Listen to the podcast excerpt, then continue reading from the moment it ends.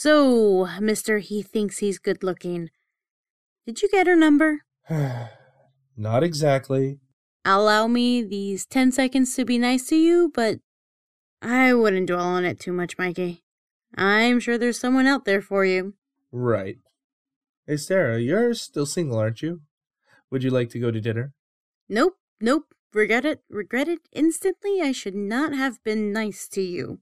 And you have destroyed any future occurrences of me being nice to you ever again.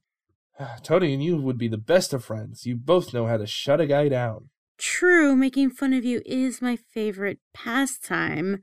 However, I'm not going to do anything creepy and look her up on Facebook. She, uh, already sent me a request. Actually. Really? Hand me your phone.